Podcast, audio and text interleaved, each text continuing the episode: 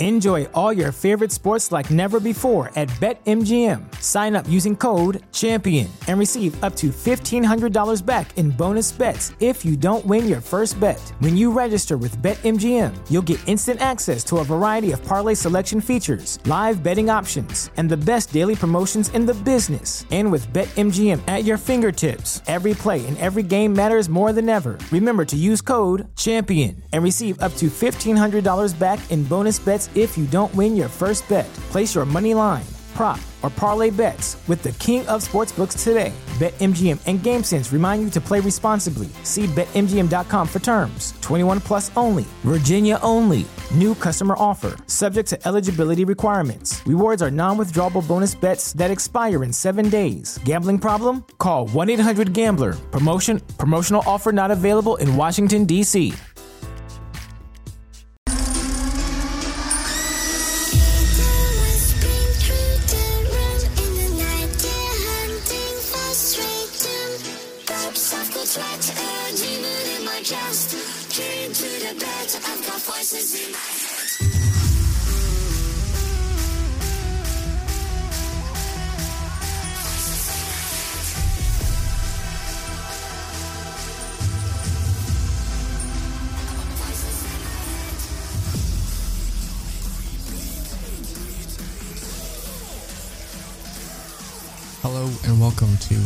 Monster Legends Podcast. I'm your host Tanner, and this is Monster Legends of Nevada. How you doing, everybody? It's Monday. It's May. Tomorrow's Cinco de Mayo. You got your salsa ready, got your tamales, your tacos, and your taquitos, and your burritos, and your chimichangas. What we got here today is some monster from Nevada. Some creepy crawlies, some cryptids, some mystery monsters of Nevada. Yeah. We got uh Lovelock giant skull confirmed by museum. In 1911, several giant several giant skeletons and ancient artifacts were supposedly found in a cave in Lovelock in Nevada, USA. Almost everything was later lost in a fire, but a skull is supposed to be found in the Humboldt Museum in Winnemucca. I sent a request to the museum and they confirmed that they, they do have a Lovelock skull there. Here is the story on those skulls. Uh, when mining for guano, a cave in Lovelock, a small town about 80 miles northeast of Reno, the miners reportedly found mummies preserved in the dry bat droppings. The mummies were large from six and a half feet to more than eight feet, two to more than 2.5 meters, and they had red hair. They were reportedly lying in a layer of burnt material around four feet under the surface, and there were also lots of broken arrows around the mummies. Before archaeologists could survey the findings, most of it was gone or damaged, and later fire where the artifacts were stored did no good either.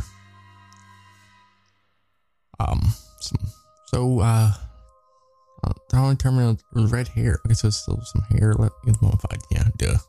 It's mummified. That's why it's you know, I'm so stupid. Sorry. Stupid guys.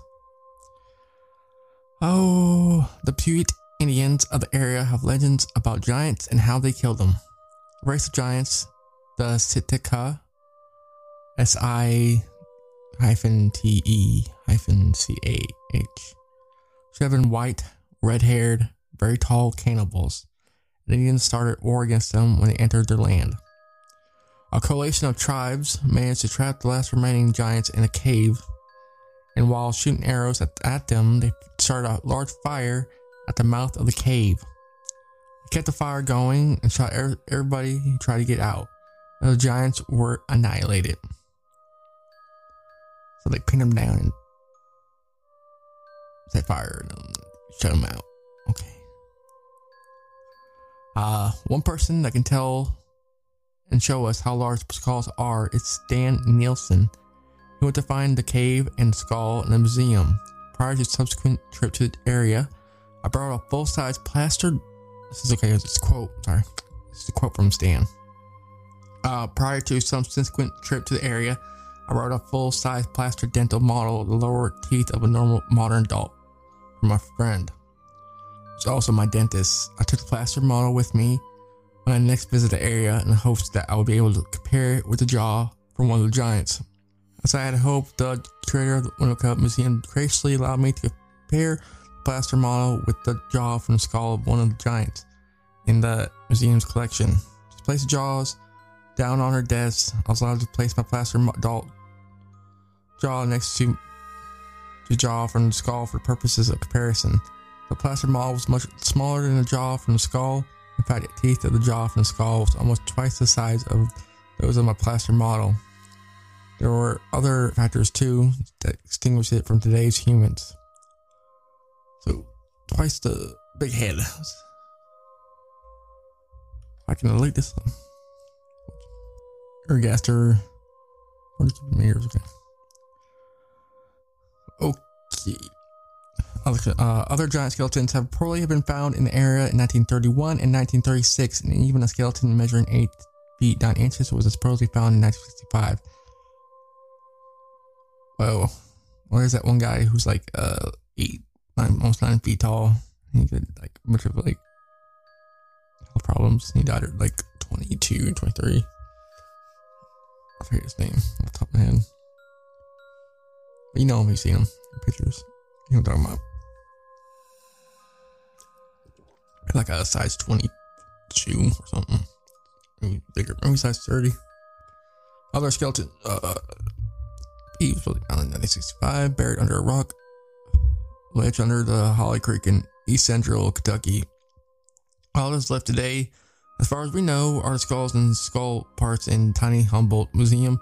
I'm afraid it's something will be gone one day. Essential artifacts are, believe it or not, kept in the back room, but reports are telling the staff will gladly show them to you if you inquire about them. Wow. Well, well, well. Well, actually on the Facebook group, uh, Small Town Monsters, if anybody's seen some uh, cryptids in Nevada, uh, one person told me I've seen um a pterodactyl. I happened to find a story about that.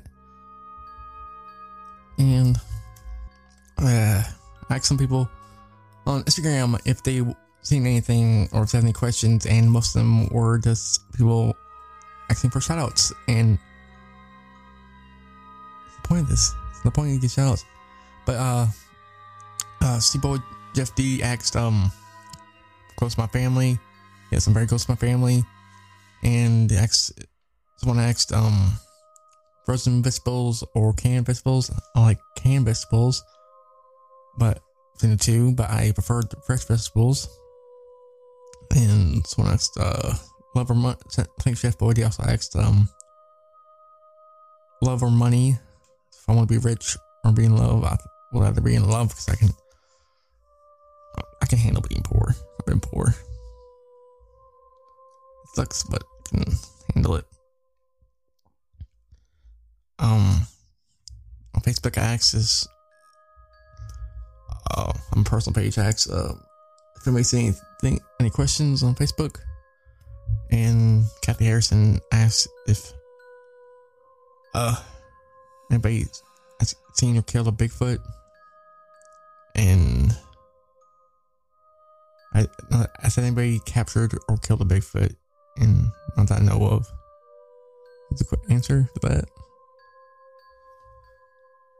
And she also asked if where has Mothman been sighted? I think North Virginia and Chicago in those areas.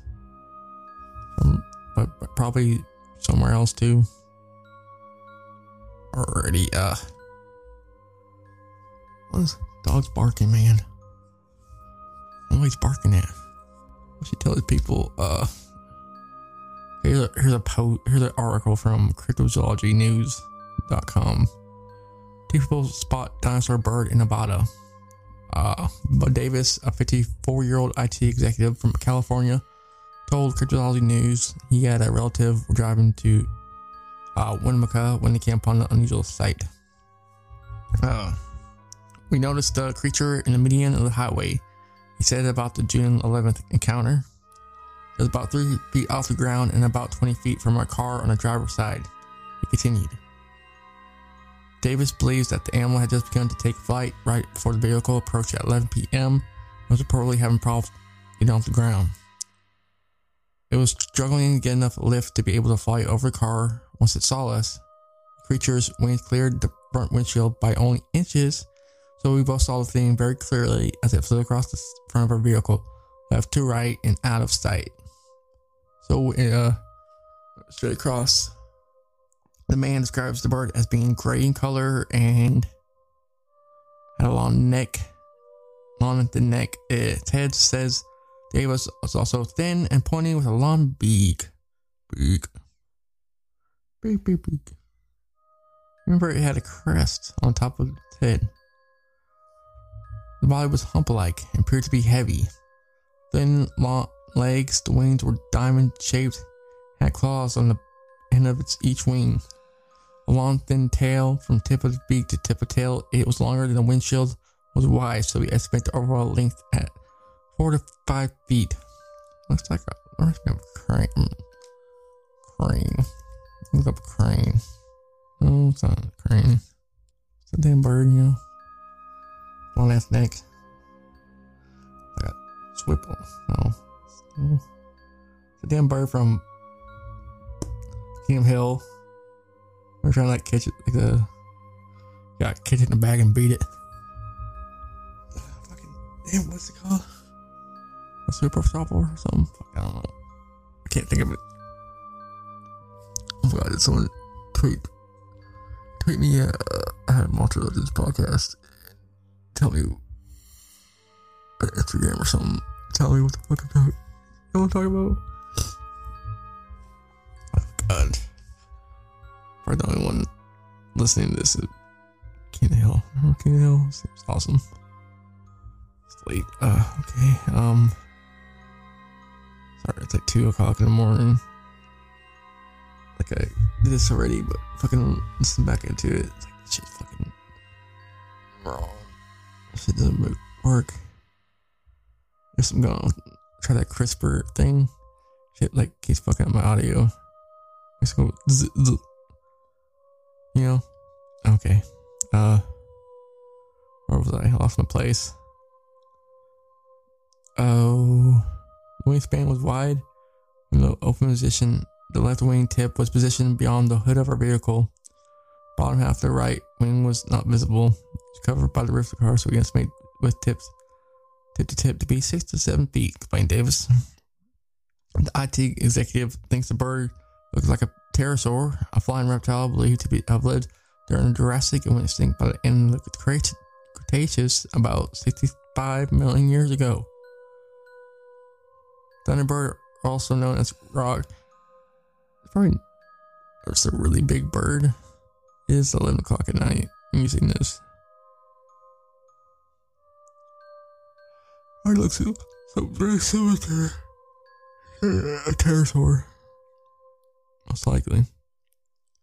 Uh, in 1899, Arizona newspaper, the Tombstone Epitaph, reported the two ranchers had allegedly killed a winged monster similar to an alligator in the desert between the Whetstone and Huachuca Mountains, which I talk about in my Arizona episode. So, I believe, uh, yeah, it's like,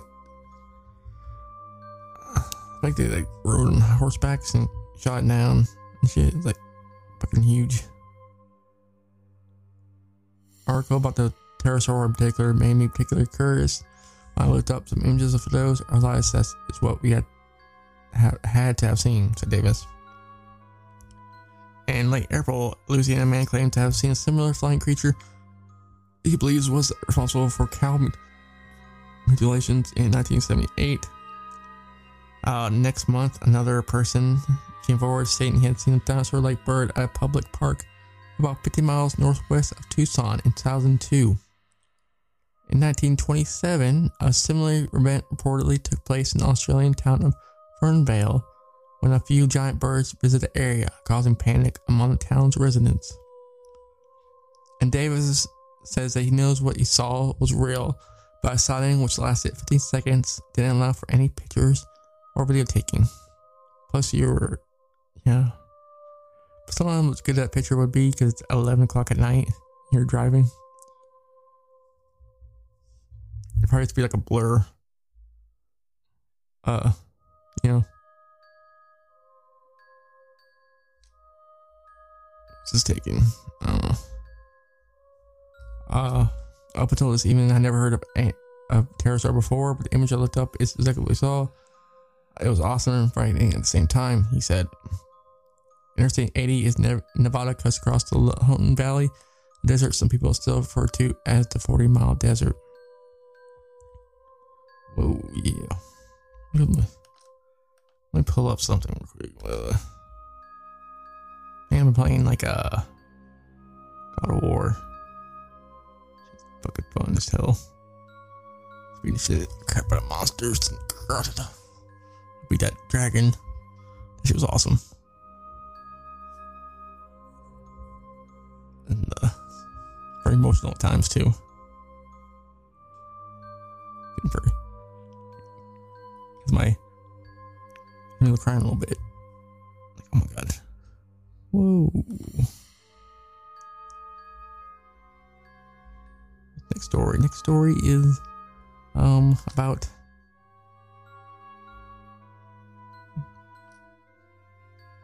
Jarbidge Wilderness. In 1964, Jarbidge, Jarbidge Wilderness became the first ever wilderness area in the state of Nevada, grown to encompass more than 113,000 acres of pristine terrain. Dotted through the wilderness of area are elk, moose, mountain lions, cold deserts, alpine forests, wildflowers, and tree carvings made by Basque sheep herders in the mid 1800s. But if you dig deeper, you'll find something even more enthralling a strange mythological backstory of a man eating giant roamed across the Jarbidge Wilderness for ages. Jaw Jarbidge Wilderness gets its name from Shahabits, the Shoshone word for a weird, beastly creature. Shahabits was well known among local tribes to be a cannibalistic man eating giant who would capture local Shoshones, pile them into a basket, carry them away for supper.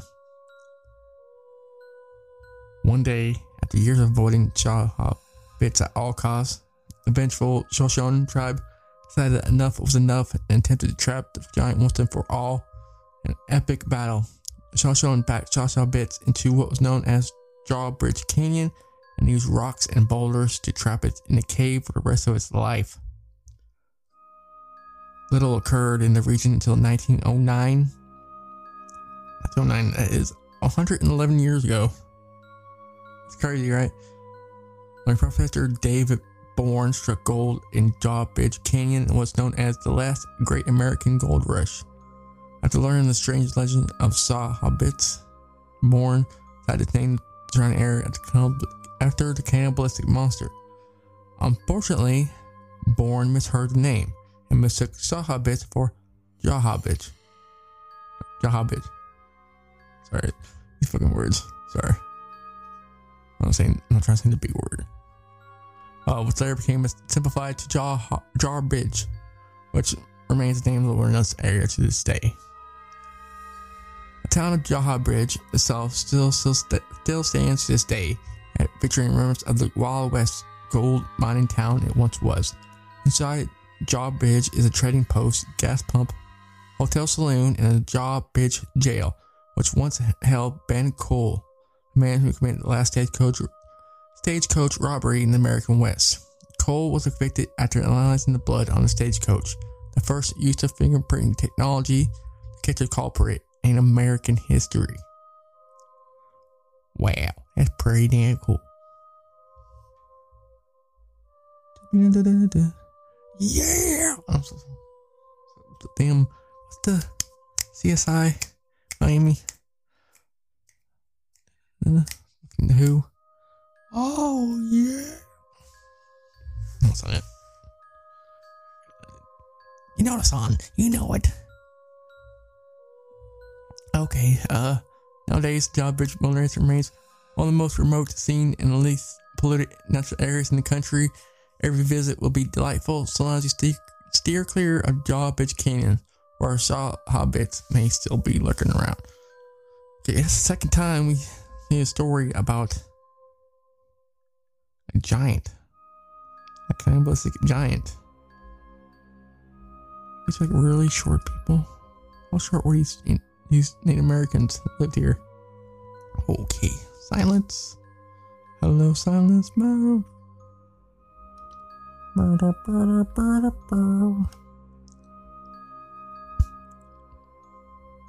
I want to give a, a quick shout out to uh podcast that I had follow on Spotify. American Timelines. And that's why we drink. Conversations is strange. Cryptic Campfire. Drinks first. Into the Fray Radio. Last podcast on the left. Movement Radio. The Palace Podcast. Pop Culture Climate. Scapegoats. Comedy Conspiracy Theory Podcast. Screaming Choice Show. Splash Page. Voiceification, a broadcast by Lorraine Renee Scuda. Walking the Shadowlands. And the Weird Historian. Why I'm not following freaking the racist stuff you should know. Let me follow them. later. Anyway, that's them. They're great. They're awesome. I recommend them. But uh and get them on. Canadian boys. Okay, we got next stories about um Lake Tahoe, Legends of Lake Tahoe 3 by Shani Will Matthews. Post on Saturday, March 24th, 2018. The day was perfect. There was not a snuff of wind. The skies were void of clouds. Then something happened that was not explainable. From glassy water of Lake Tahoe rose a large serpent type body as long as a telephone pole and as wide as a car. What could it be? Tahoe Tessie. Tahoe Tessie? Uh, um, let me rewrite that. I think.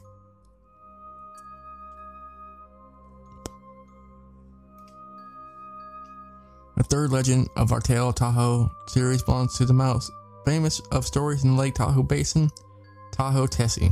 A long lost cousin to the world famous Loch Ness monster, Tahoe Tessie is Lake Tahoe's folklore that has long been shared. Tales of the creature date back to days of the Washoe and Paiute Indians. For these people of the land, it was being of reverence and considered immensely powerful by the shamans. It was believed to be a living descendant of turquoise later water of Lake Tahoe. Rumored to live in a sacred area beneath East Shore's Cave Rock, the indigenous people held the large creature at such high regard even speaking of the animal was considered unthinkable. It was rumored to be the cause of blinding or death. Guys, I'm, guys, I'm blind and didn't know. Sorry. Oh, yeah, JK. Sorry. First joke. Sorry, making fun of your reasons. Don't hate me. Fast forward to current times, and the sightings are still numerous. From the 1970s onward, there are countless stories of eyewitness accounts of a snake-like being at surface and then disappears again into the deep recesses of Lake Tahoe's depths. Wow. The visions have all had great likenesses. The visual appearance tend to be one of a creature that is immense in length, sometimes as long as 20 feet. Head is said to be extremely small, but there are few accounts of anyone actually seeing the cranium of this massive creature, and is said to move in up and down fashion, unlike a snake, moves from side to side. Those who have seen Tahoe Tessie with their own eyes says the vision is one never to be forgotten. One of the most famous people to have probably seen the monster was Jacques Cousteau, who is reported to have said that he witnessed what not something the public was ready to see. Other accounts have surfaced through the years, from a fisherman witnessing a 15 long serpent swimming beneath his boat to skill divers happening upon the monster's cave. There are enough sightings to back up the potential truth of the story. Take, for example, Mickey Daniels.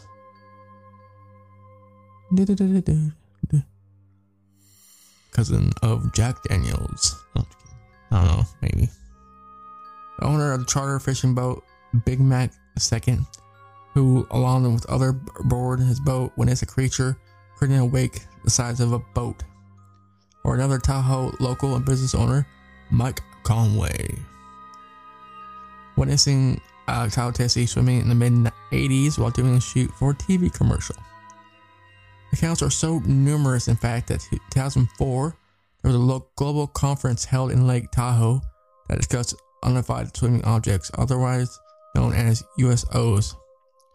Discussion was held in January at the Squaw Valley Institute under guidance of Dr. Charles Roman of UC Davis Tahoe Research Group. The seminar discussed past eyewitness accounts by scientists and an additional conference highlighted by the subject of USOs. Not everyone is convinced that it's indeed an underwater monster. Some believe that Tahoe is nothing more than a Jurassic creature of the, our past, like the plesiosaur, plesiosaur, ichthyosaur, or mosasaur. Ooh, lost soul. Soul, soul, soul, soul. Very sore from reals. Dinosaurs. If this isn't the case, then Tahoe is believed to be a massive sturgeon, possibly becoming about a new species of freshwater eel. Whatever the case may be, one thing is for certain.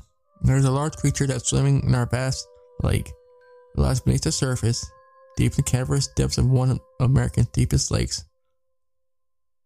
It's common here, it's pod. They put a common a comma here for a pause. Let's give it a pause. Waiting. That's the end of the article. Thank you Shani Matthews for that article. Thank you for your research and hard work. Woo.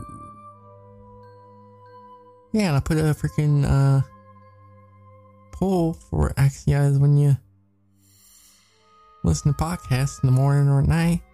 No one freaking did anything. Thanks for following me for doing nothing.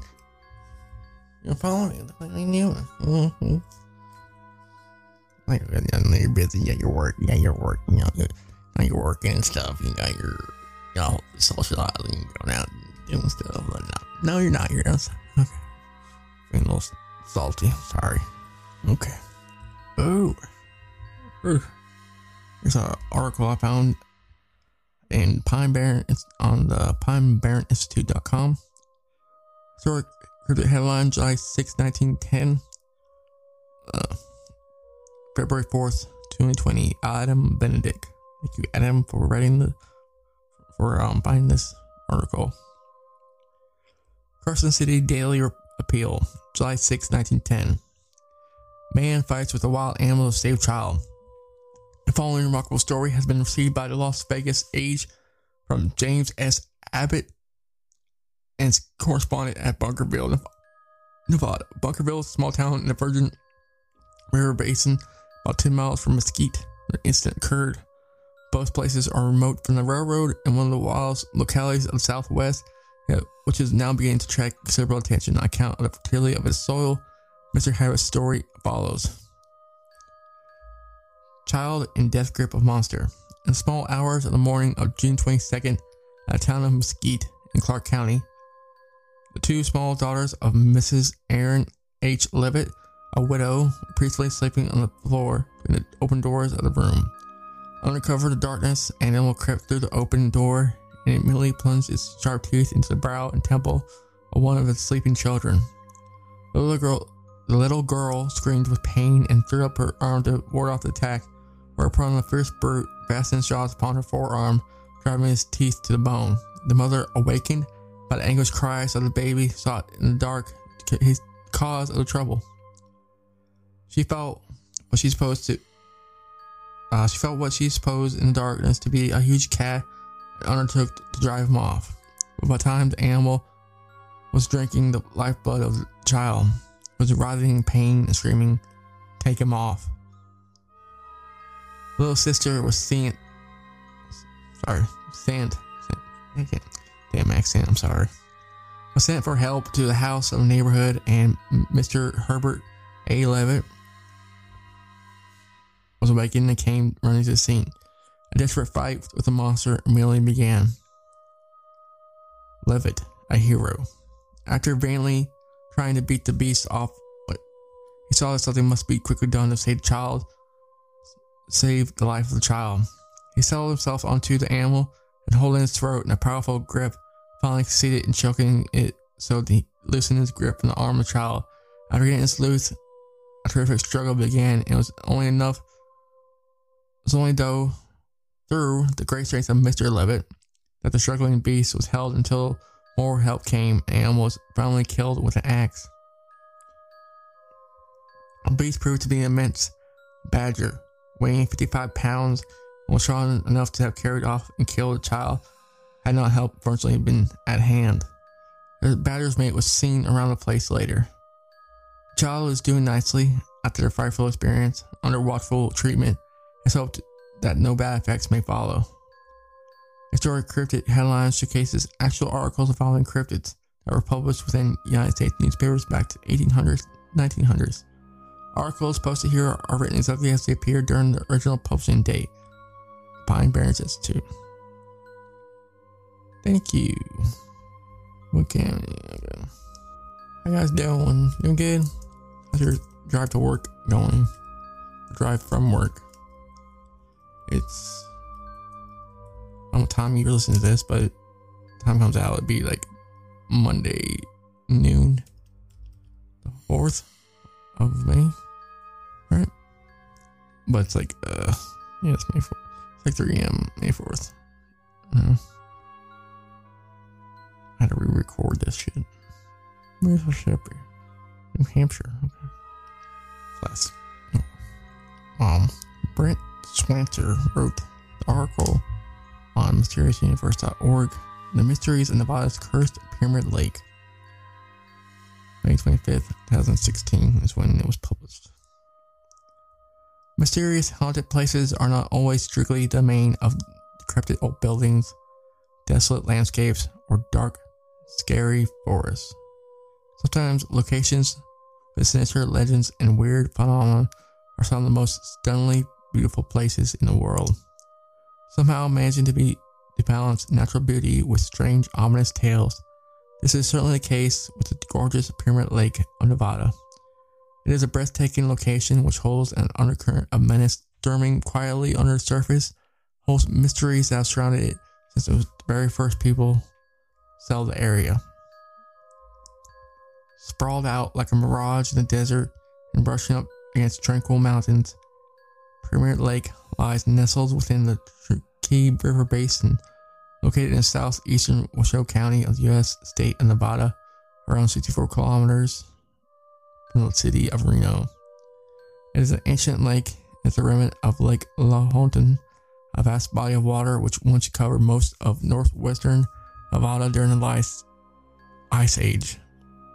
The Pyramid Lake delivers from numerous soaring limestones cone-covered formations called tufa formations that line the shores and jut up of the water here.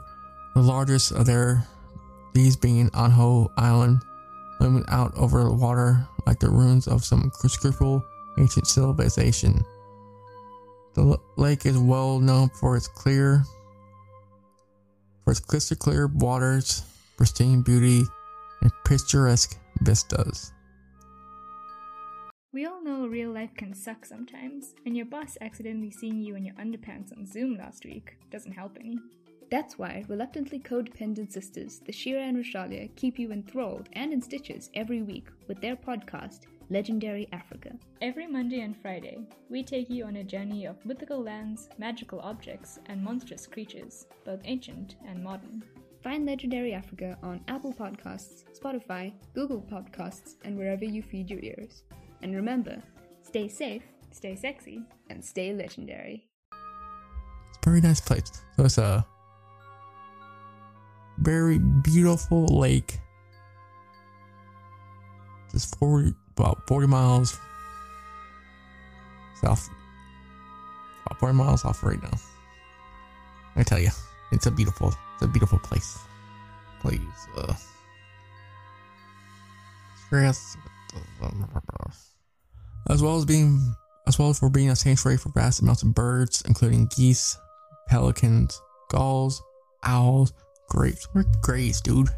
Never heard that before. Look at that. Grapes.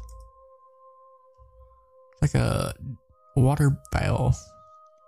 Uh, grebes are aquatic diving birds and order Ponticephaliformis. Grebes are widely distributed birds of fresh water, with some species only occurring in marine habitats during migration in winter.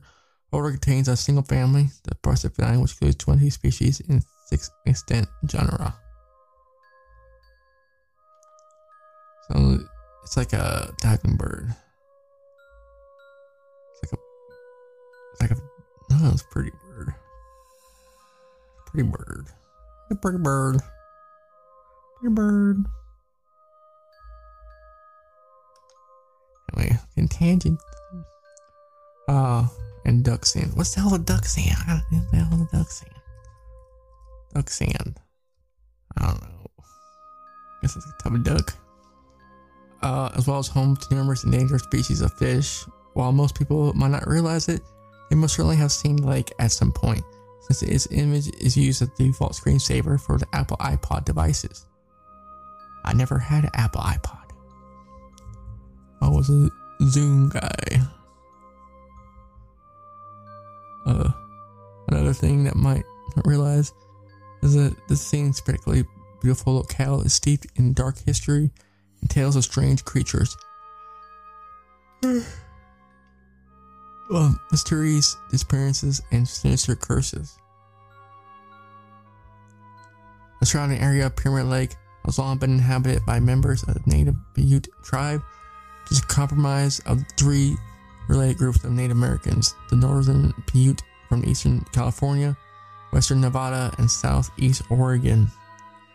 The Owens Valley Paiute from the California Nevada border, and Southern Paiute who occupied the Colorado River basin and Mojave Desert. The Paiute Pyramid Lake were known as the Kuyutukata, meaning Kuhu eaters, which Q referring to a type of fish endemic to the area, to the lake. Uh, the tribe acted out of living out this harsh desert environment by catching fish such as the Q, Q, U, the tui chub and Lahontan cutthroat trout. So they were fishermen. They fish out of lake. Makes sense. Makes a lot of sense. Fish is good. Did you ever had like a homemade like fish like caught like right out of river or lake? You cook it right there outside the lake or open fire It's good as crap. Yeah. The tribe, uh, okay. uh, as well as gathering sparse food resources from the desert, such as grasshoppers, rodents, deer, and rabbit, in addition to various berries, roots, seeds, and nuts. The, trail, the tribe lived in peaceful seclusion for centuries before the lake was discovered and mapped by American explorer John C. Fremont in 1844. It was indeed Fremont who gave the lake the title of Pyramid Lake. From here, European settlements of the area began in earnest, with settlers trickling, trickling in from the east looking for a new life in these badlands. This new settlement had disastrous consequences for the Paiute, as miners chopped down pinon trees, a major food source for the natives, and cattle ranchers caused destruction of the already sparse vegetation within their herds, as well as competing with the Paiute for these grazing lands. While the Paiute people at first tried to live in harmony with the white settlers and traded them regularly, most of the tribe did not appreciate the disruption of their way of life and resented the presence of the settlers on their ancestral lands. Ooh. It sounds like something bad's gonna happen, don't it? The Sherman amnesty would eventually boil over into violence. A Paiute raiding party found out to indiscriminately murder settlers on their land. These raids graduated to full skirmishes and culminated in the Paiute War, also known as the Pyramid Lake War, which occurred in 1860 around Pyramid Lake. It consisted of two violent engagements that killed around 80 settlers and an unknown number of Paiute. Ooh, that's fucked up unknown. You didn't even bother counting how many freaking people you killed. What the hell, dude? So fucked up. Violence would continue sporadically till both sides agreed to ceasefire in August of 1860. These bloody engagements fit in well with some of the dark legends of the Paiute people and many of them blamed the arrival of the white settlers in the bloody war on a dark curse, long said to hang over the lake. One old legend among the Paiute was that the lake was the home of a race of mermaids. That one of the, these beings once fell in love with a village man. The story goes that when the man brought the mermaid to the village to announce his intentions to marry her, hey, this fish lady, this half lady, half fishtail here, I want to marry her. God's gonna marry her. They were met with disdain, and the man was told to take the strange creature back to the water. You get that fish lady out of here, dude. What are you doing? You, drunk, man? What's going on? What's happening? Oh, oh no! I'm okay. We gotta go. How she take this? How did she? How did this mermaid take this news of being like, you know, enough to be in the village? Uh, it is said that the mermaid was so infuriated with the way she had been treated and her banishment from the tribe that she cast a curse on the lake, promising that all who lived there would forever experience hardship and misfortune. Like, you ain't shit. You all. You ain't shit. You never gonna get shit. Well, of course you, of course you are. You know.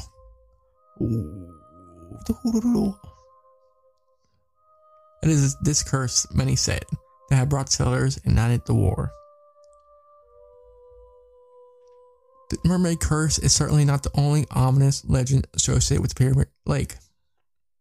Since even before settlers arrived, there were long tales of ghostly, demonic spirits inhabiting clear waters, such as serpents and a type of water imp. They were known as water babies. These specters are said to look like babies with visages twisted by rage and hate. They are claimed to lurk under the surfaces waiting for victims to wander too close, which they will then drag down to their deaths. The story of how these bizarre creatures came to be varies. One version propagated mostly by early European settlers was that the Paiute had a disturbing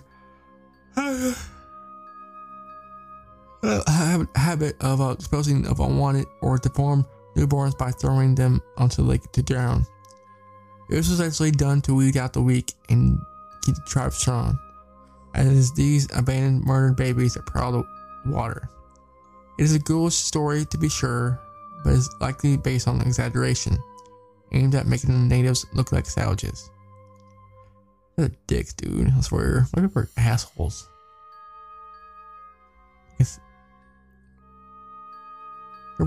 Let's freeze that. People, white people back in the 18, 19th century are assholes.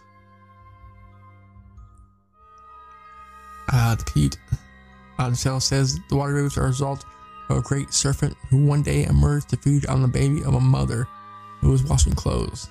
The demonic spirit then took the form of the baby and began devouring the mother as well, only stopping when it made a deal with a village shaman that it would be allowed to prowl the lake in exchange for letting the mother live. Ooh, that's creepy. Ooh, like the baby in your mother. Like mama. Mama. And they go there. See the baby, like, I'll freak out. Oh, baby's out. baby's, baby's scary.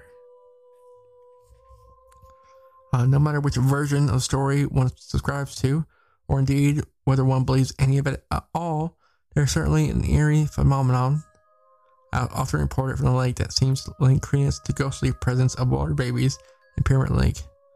To this day, both visitors and locals alike often report hearing the disembodied voices of babies crying. Oh my god, it's so creepy. Oh. Oh my god, babies crying. Or the laughter of children. No, not laughter deal with that shit. Oh. Uh, or laughter of children wafting from out across the still water, which are often heard even by people who have never heard of the old tales of water babies. Eerie indeed, but even more so, considering that hearing these voices is said to be a bad omen. The local saying being, if you hear them, you will have bad luck. If you see them, you are dead. Oh fuck. Oh damn it. Ain't good, guys. Oh fuck. Oh my god, it's so creepy. I hate fucking children. The phenomenon is said to be particularly prominent in spring when such reports experience a surge. Oddly, spring is also a season in which the lake experiences most accidents involving the fishermen. The flock here to fish for the very large Lahontan cutthroat trout. In addition to freak boating accidents, missing equipment, and technical trouble, there are more sinister stories of drownings and disappearances. Damn water baby, son. Oh, locals claim that every spring at least one fisherman vanishes without a trace out on Pyramid Lake. Some attribute this to legendary water babies said to stalk the depths, while others blame it on a combination of bad weather conditions, sharp increase in water depth close to shore, which dropped down abruptly down to 350 feet, and effects of copious amounts of alcohol. Yeah, it's fishing, drinking, awesome. Swimmers and scuba divers have also mysteriously drowned in the lake, curiously mostly in spring, with some of the bodies never found. Dude, okay, you fishing, and I'm like, I can't say it's like, can't talk and fish. Like it mattered. You're scared of fish. Scared of fish. Perhaps even stranger, perhaps even stranger than disappearances are the occasional cases of the corpses of drowning victims in Pyramid Lake turning up, floating around in nearby Lake Tahoe, and vice versa. How could this be? One theory is that the bodies floated there. Pyramid Lake is fed by the Truckee River, which is mostly outflows from Lake Tahoe. Okay, how far away is Lake Tahoe from map? Map. Oh, I'm doing. What's the okay? Um, what's up? Uh, one theory is that the bodies floated there. Pyramid Lake is fed by the Truckee River, which is mostly the outflow from Lake Tahoe. So, the idea is that the corpses from Lake Tahoe somehow floated over a spillway and were swept downriver to Pyramid Lake. Although this does not explain how a body could go the opposite direction, another theory is that the Pyramid Lake and Lake Tahoe are connected via a series of mysterious subterranean tunnels and river, and river systems. But the body floats. How can you get under the water? That makes no sense. The, the body float is a floater. The bodies are found floating in the water. How can it like dive down into the water underground um, river systems and stuff? You know. Okay. Yeah. Uh, the witch's corpses might travel from one place to other for now. No one really knows, and this adds another creepy layer to the mysterious of this place. Uh, Pyramid Lake remains an enthralling place of mystery and beauty, marrying pristine natural splendor with dark mystery mysteries. May never fully understand. It certainly changes the way one might look at lake sitting on your iPad screen. Those waiting to visit this magnificent and spooky place for themselves Remember that since the lake sits on the Pyramid Lake Indian Reservation, permits are required to fish, boat, or camp here. It might also be important to remember to be careful when near the water here. Pay attention to the sound of babies crying, and maybe go in a season other than spring. Just in case. Thank you. Uh, what's his name? Brent Swanson for that article. Next up, I have some requests for listeners. My legendary monsters. Uh, first question. Uh, please send your voice messages or emails or whatever you want to do. DM me on social media, whatever. Whatever you want to do, how are you gonna get hold of me? Um, I want to ask you you live in New Hampshire. Have you seen any cryptids in New Hampshire? And do you have a story to tell? And second question is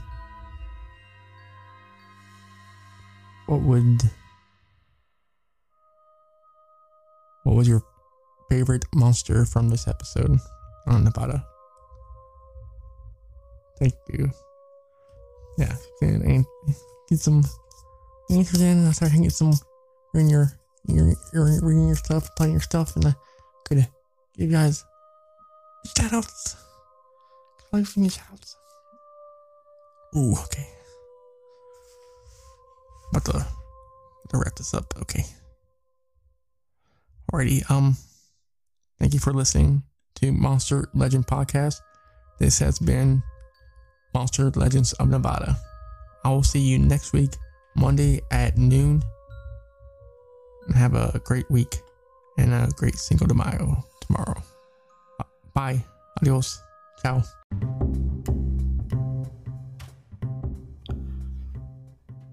Thank you for listening to this episode of Monster Legend Podcast. And to find more information about Monster Legend Podcast, go to monsterlegendpodcast.com or anchor.fm forward slash Monster Legend Podcast. There you can find all episodes and platforms on which the podcast is on, which you can describe, subscribe to. You also can email me uh, with questions that will be answered on the show. Thank you.